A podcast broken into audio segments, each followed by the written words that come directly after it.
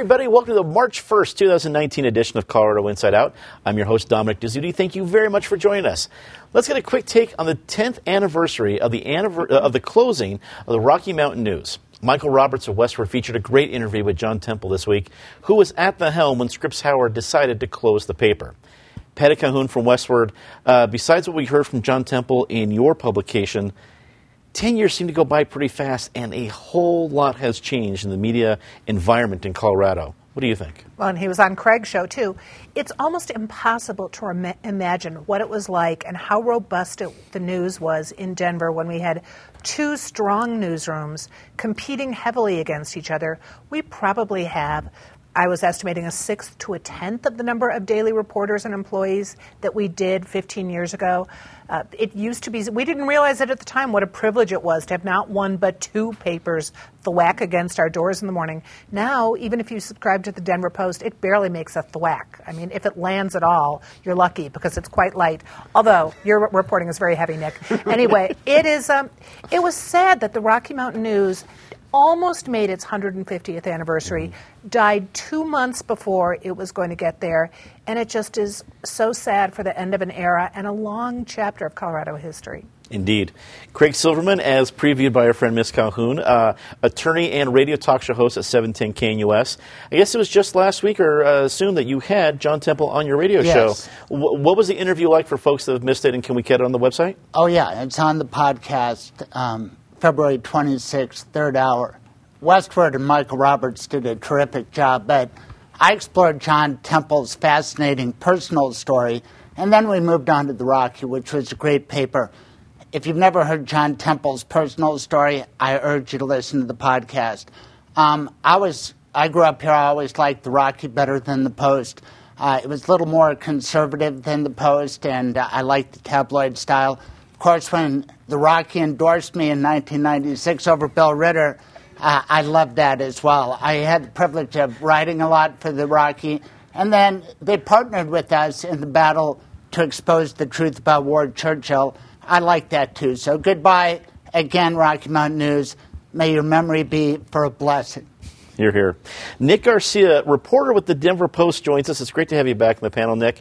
Uh, the Post has uh, it went through a lot of uh, uh losses of different reporters, but you're part of a more of a growth that we've seen from different reporters, and you've seen you've been part of the new era, I guess, in the media in Colorado. What's it like to look back at the Rocky and your own personal connection? Yeah, you know, the, I miss the Rocky deeply. It's the reason I am in Denver. I received a scholarship from them to come up to study journalism at MSU Denver.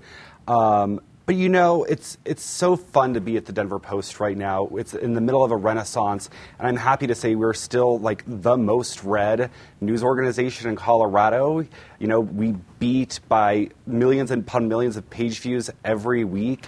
Um, having said that, though, I think at this moment in time, while we do mourn the Rocky, it's incredibly important to take stock of what has come about in his absence. Chalkbeat, my former employer, Streetsblog Denver, the Colorado Independent over mm-hmm. here. You know, so many great newsrooms have sprung up over the last decade that are telling new and different stories that might not have existed, even if there were two newspapers that had concentration of the narrative in the city. So it's a mixed blessings, but um, yeah. All the guests are doing a wonderful job uh, segueing into the next one. Susan Greene, editor of the Colorado Independent, uh, joins us. Susan, you are part of that group that is, I, am not sure if filling the void is there, but as part of that evolution of media in Denver. What has it been like to be part of that and looking back at 10 years without the Rocky? Right. Well, so I was at the Post when the Rocky went under, and it was a hugely dark time for us as well because I don't think many people know it was unclear up until the very end which paper would go down. And regardless of which paper went down, half of our friends were going to lose their, their jobs and their careers, and the city would suffer. And the m- moment the Rocky Mountain News did shut down, my column at the at the Post, um, really within a couple weeks, they started spiking certain columns about certain topics. So the absence of a really vibrant competition in our media market um, breeds that kind of, you know, cozy relationships um, with between let's say the business people or the editors at a paper and power people who don't want negative things written about them. And so you would see um, Susan Greene is taking the day off today suddenly. Well, Susan Greene didn't take the day off. Susan Greene wrote a column that you people spiked. And so um, what those of us who have sort of um, spread our wings a little bit and, and started nonprofit or independent newsrooms are doing is there's no way we can fill a void of a daily newspaper with that kind of reach and those types of resources. And as John Temple said, it's really impossible to do in these economic circumstances. He wrote an amazing piece in The Atlantic that I urge everyone to read that calls for. Um, civic leaders and readers of news and people who care about their states and their cities and their country to be much more involved in innovation and um, sort of support of the new news outlets that have emerged. Mm-hmm. As a, a, member and employee of one of the two public television stations in Denver, I've always felt the community is better off when you have two. It makes each other better. We're better stations for it, uh, and hopefully that can continue. Never go away. we will do our very best. Okay. As Senator Michael Bennet and former Governor John Hickenlooper crisscrossed Iowa this week, Hickenlooper spoke out at a campaign stop and said he doesn't believe he was cut out to be a senator. He dismissed the rumors that he'll be running for a Senate seat after Democratic leaders approached him about running against Colorado Republican Senator Cory Gardner. And as we tape this program, reports have come out this morning about a permit being pulled for a celebration on March 7th, uh, I believe at the Denver Civic Center, uh, that happens to possibly have some connections to the Hickenlooper campaign. Patty, did Andrew Romanoff and Mike Johnston have a great week this week with all the people saying that they don't want to run for Senate? Or is there room for uh, John Hickenlooper to change his mind if, if Iowa doesn't go the way he wants it to go? I don't think John Hickenlooper is going to change his mind about the Senate race, although he clearly has changed his mind from 2009 when Michael Bennet was the surprise appointment to Ken Salazar's empty seat when Hickenlooper thought probably being a senator would have been a good fit. But since then, he went on to finish out almost finish out his terms as mayor of Denver and move on to governor. And Hickenlooper is much more a CEO type than Bennet is, for example. He likes being the leader. You can't really see that at this point in his career he would have fun being one of 100 senators. I think he would rather be the CEO, whether it's of the country or of another effort he goes on to. So it's not a surprise that at this point in his life, he doesn't think being a senator is a fit. Um, Bennet obviously has been a good senator and has thought it's a fit. It's just wild that we actually have two candidates right now from Colorado who are looking at a presidential run. I'm not sure yet how much we can read into booking the Civic Center because we might remember the last time we had two Colorado candidates running the same year was 87 when Pat Schroeder was looking at a run, and she just, she announced from the Civic Center that she was not going to run for president. That is a very good point. Uh, excellent reminder of Colorado history there, Patty. Craig, what do you think from the announcement? Uh, is Hickenlooper in this for the long haul? Well, good source is Patty Calhoun. She knows him pretty darn well, and that's so instructive. And I was there when Pat Schroeder started crying in Civic Center Park. I had Governor Polis on at his inaugural. He called it Civic Park. I said, You're not from Denver, it's Civic Center Park. But that's where Pat Schroeder had that. And if you think about Denver history, and I do, Bill Ritter is the guy who had the choice between John Hickenlooper and Michael Bennet, and he made that fateful decision for Michael Bennet. I, of course, remember, as we all do, Michael Bennet, chief of staff for Mayor Hickenlooper, and it goes way back uh, in Colorado. And it's interesting, these two men from Colorado, they are so different. One is introverted, Michael Bennet, the other is a natural extrovert, John Hickenlooper. And you'd think the extrovert would be the lawyer, but no, the lawyer is Bennet, and Hickenlooper is the geologist, but he's like the every guy. And maybe I'll catch fire. Jay Inslee announced today, and um, Beto may get in it over the weekend along with Joe Biden. Where does Hickenlooper fit in? I don't know. Maybe you just have to go along and uh, hope other people make mistakes. And he is the anti Trump, and I think that's the message that he's taking forth. Nick, I've been very excited to have you on the program for a multitude of reasons to have you back on, but especially this week because you get to share with our viewers what's it been like to be in Iowa and on the trail with uh, John Hickenlooper in Iowa. Yeah, So first of all, Iowa takes care of its roads and blizzards, so that's that's fun. Um, had no problem navigating the highways there, uh, unlike in Colorado. That said, I think both gentlemen have been um, well received in Iowa, if not cautiously every Iowa voter, every Iowa Democrat I talk to has told me repeatedly they're not backing any candidate. It's far too early. I mean, even people who, you know, caucused for Bernie are telling me, Bernie Sanders, the Vermont senator, are telling me that they just can't get behind him at this point in time. It's too early.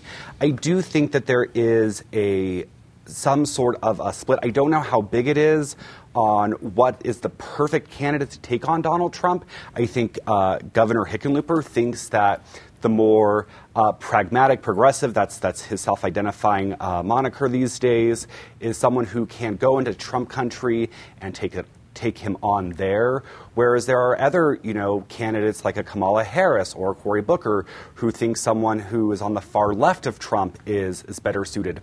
I do not envy Iowa Democrats at all. They are going to have a very, very, very long year of people coming up to them and begging for their votes at the caucus.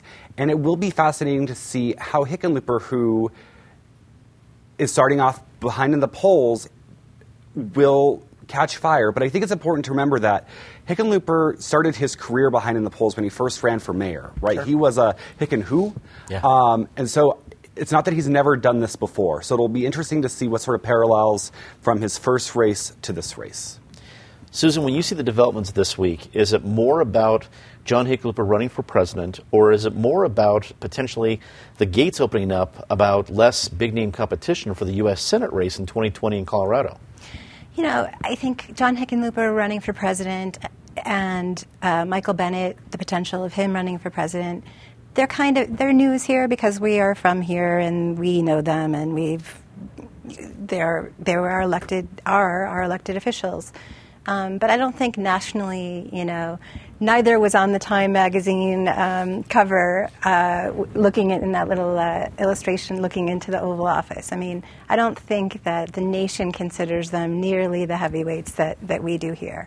I think, um, to answer your question more directly, yeah, I think very much the news now is Gardner's seat, and um, will there be someone besides, you know, Johnston and um, Romanoff stepping up? I think, and I know we're going to talk about it later in the show, which is probably why you asked me. Um, Crisanta Duran's um, uh, backing out of that Senate race to challenge Gardner and decision to instead, in a primary, challenge um, Congresswoman Diana DeGette from Denver was huge. I was actually out of the country and not checking my emails, um, but when I saw that story, that to me was the one story in my two weeks off that really surprised me. And um, there's a lot to discuss about that. I mean, what what is Duran thinking, and um, what becomes of her career now that she's really angered a lot of people in, in making that decision in a masterful segue from our friend Susan,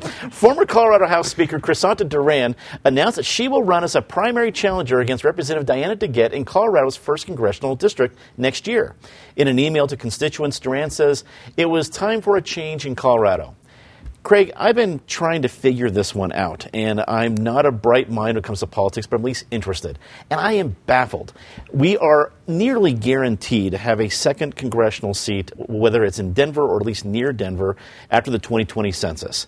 Uh, you have Diana DeGette, who is extremely, she was at least influential enough to almost run for, I guess, majority whip it would have been for this year. Didn't come to pass, but at least her name was in the mix and Crisanta Duran decides that's the race for her. What do you think? Well, I don't know the personal history between Diana DeGette and Crisanta Duran. And then what about Federico Pena now backing Crisanta? So maybe there's bad blood. I'm interested to see what Wellington Webb does, Michael Hancock. We already brought, brought up Pat Schroeder. I mean, I remember when she decided she wasn't going to run, and various people were mentioned. If you remember, Doug Friednash was the most prominent candidate. Then a story came out in the paper.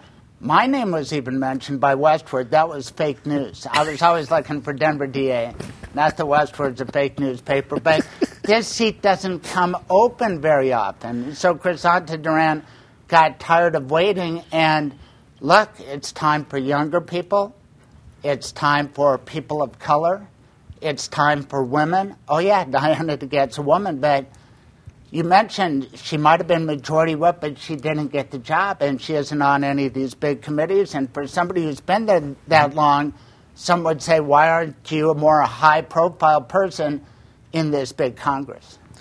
Nick, you cover politics in Colorado. What's what's been the general uh, reaction that you have seen from this announcement? I mean, people are dumbfounded. I mean, just to put it, you know, frankly, I will say though, to Craig's point, what I think dumbfounds me the most is that actually Diana DeGette is going to be in the limelight a lot this year. She does have subpoena power on her oversight committee. She is taking on the EPA. She is taking on the Department of Health and Human Services over the migration um, family separation policy. So, you know, if this had happened two years ago when Diana DeGette did have a challenge, that would have made more sense to me. But she is going to be in the limelight. And I think what is really fascinating is all the names that are now going to be talked about a lot, including State Senator Kerry Donovan. She is up from the mountains. Uh, uh, U.S. Representative Joe Neguse, uh, someone close to him, told me he's getting a lot of phone calls. So it, while I do think that Hickenlooper and Duran leave a vacuum, I think we're going to see that vacuum filled very quickly. Susan, do you think, okay, if Crisanta Duran decides she doesn't want to run for Senate and there's a potential new seat to run for in 2022, she's got to look at these next three years and say either I can go off and, and eh, I'm not going to say call tilted a windmill, but take on a formidable challenger in Diane DeGette and possibly lose, likely lose, or not be in an elected limelight for a couple years. What is the better idea for somebody who might be looking at a better situation in 2022? Yeah, I mean, I can't begin to put myself in her head here. I, I do know about her that she's um, incredibly cautious, right? Um, she's very careful in even speaking to the media here, who she's known for years. I mean, she's she's, I think she's in many ways kind of risk averse. So that's what's so baffling about this is that weirdly, in some ways, maybe her chances of unseating Cory Gardner, the U.S. Senator, next year were, were maybe even better than unseating Diana DeGette in Denver. And again, I'm not going to put myself in her head nor in the heads of the Democratic Party, but what I do hear within the Democratic Party, especially among women who've really lined up behind her, who are very interested in, in electing a, a, our first either U.S. governor or at this time U.S. senator because we've never had one and we're, we're one of 10 states that hasn't. Um, I think they feel betrayed. And I think they felt very much like this move was um, very much about Crisanta and not about the sort of general picture of the state politically and the nation politically. Um, I think there's another issue, too, which is you know, no matter um, how Romanoff and Johnston portray themselves, um, both purport to be progressives, um, but have histories of being um, really not so much. And Crisanta does have a history, a much more progressive history in the state. And I think there would have been a lot of energy behind her for that reason. And so it does baffle me. I feel, in a way, like this could be um, real political suicide for her. Patty, this is your congressional district. Is there something about CD1 we need to know? Well, uh, yes, it's always going to be occupied by a Democrat. No, that's what you need to know. It, we're not sure which one in this case. As long as Craig has already brought up fake news, let me uh, posit something that would have been really interesting. Since Crisanta Duran is clearly not scared of taking on an incumbent, I mean, and that really was a shocking bombshell on Sunday. What if a year ago remember we were just talking about Leslie Branch Weiss and the mayor of Denver a year ago? What if she had at that time said, I'm going to take on Michael Hancock? It would have been a fascinating race, and we would be looking at a very different mayoral landscape. In this case, we're going to have a great fight between uh, up until the primary, but still, I would have been really interested to see what would have happened if she'd gone for mayor. Should be interesting to watch. The city of Denver settled a lawsuit on Wednesday that will mean changes in its policies dealing with the homeless. Police will now offer seven day warnings before large scale sweeps of encampments and keep property available longer. The settlement also includes new ways to work with homeless individuals and their advocates. Nick, homelessness has been an entire, huge issue in Colorado politics. What do you think of this settlement? Does it move the needle one way or the other? Yeah, so I turned to my colleague Andy uh, Kenney, who covers the City Hall for us, uh, for his insights. And what he told me was that this is going to be the biggest victory for uh, advocates for people who are living with homeless, uh, living in homelessness at the moment. But what we're going to see in uh, the upcoming election is another ballot initiative that would more codify uh, some of the uh, ways Denver manages uh, these people. That said, uh, he did note that more cynically, this does save uh, mayoral candidates who are going to be on the ballot in 2019 from having to weigh into this issue. So that is uh, a lucky break for them. Susan, the Independent's done a lot of work when it comes to homeless issues, advocacy. What do you make of the lawsuit settlement?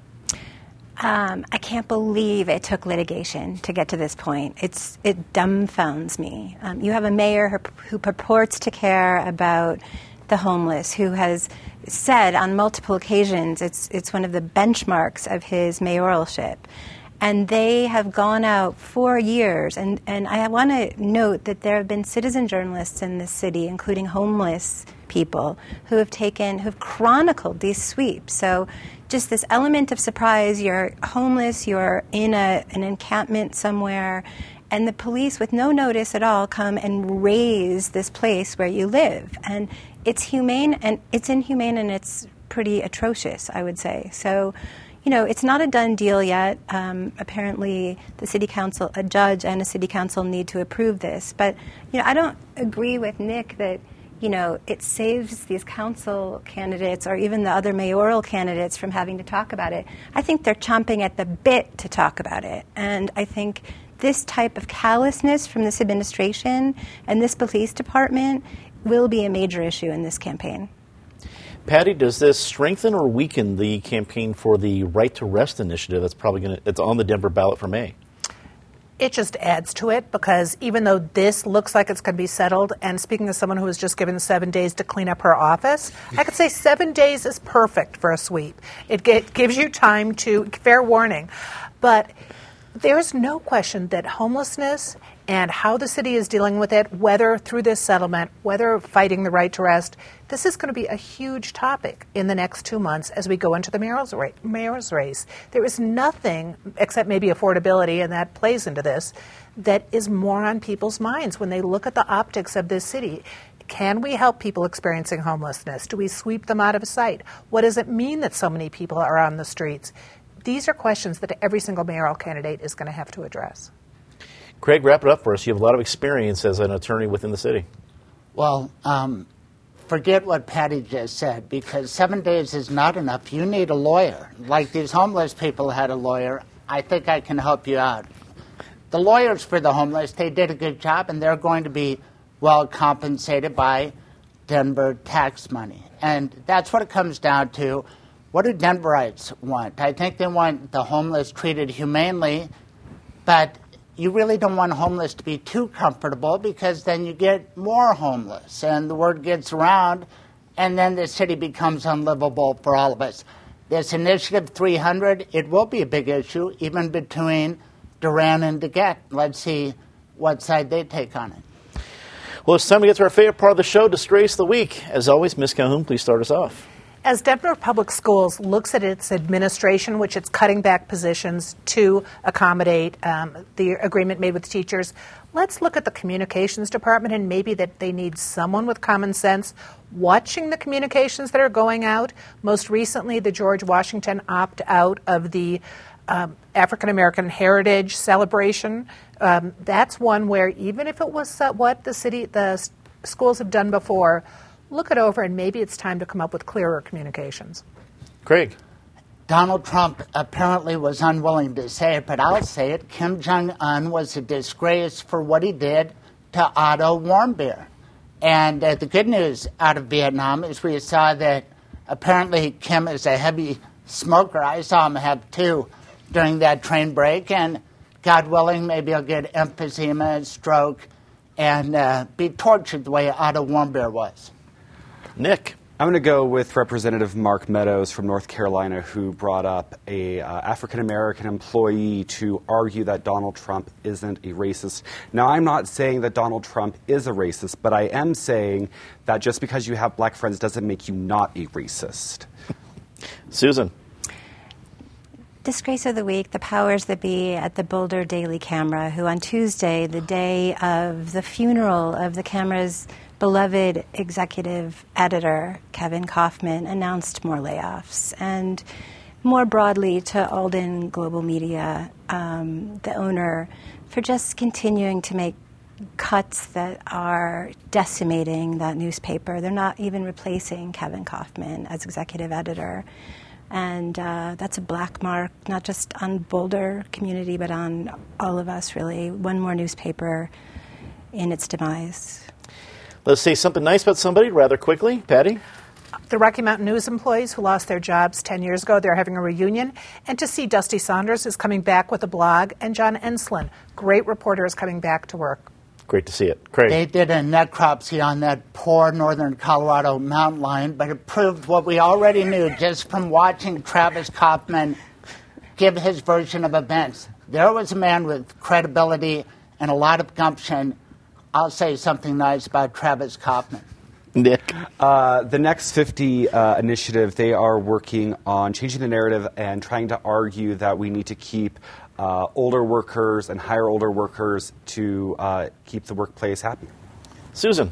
Carrie Ann Lucas, here, here. whose memorial service was this morning as we tape this, um, a disability rights attorney, activist magnificent organizer, communicator, woman, and person. I do not use the word hero lightly, and Carrie would cringe at me saying this.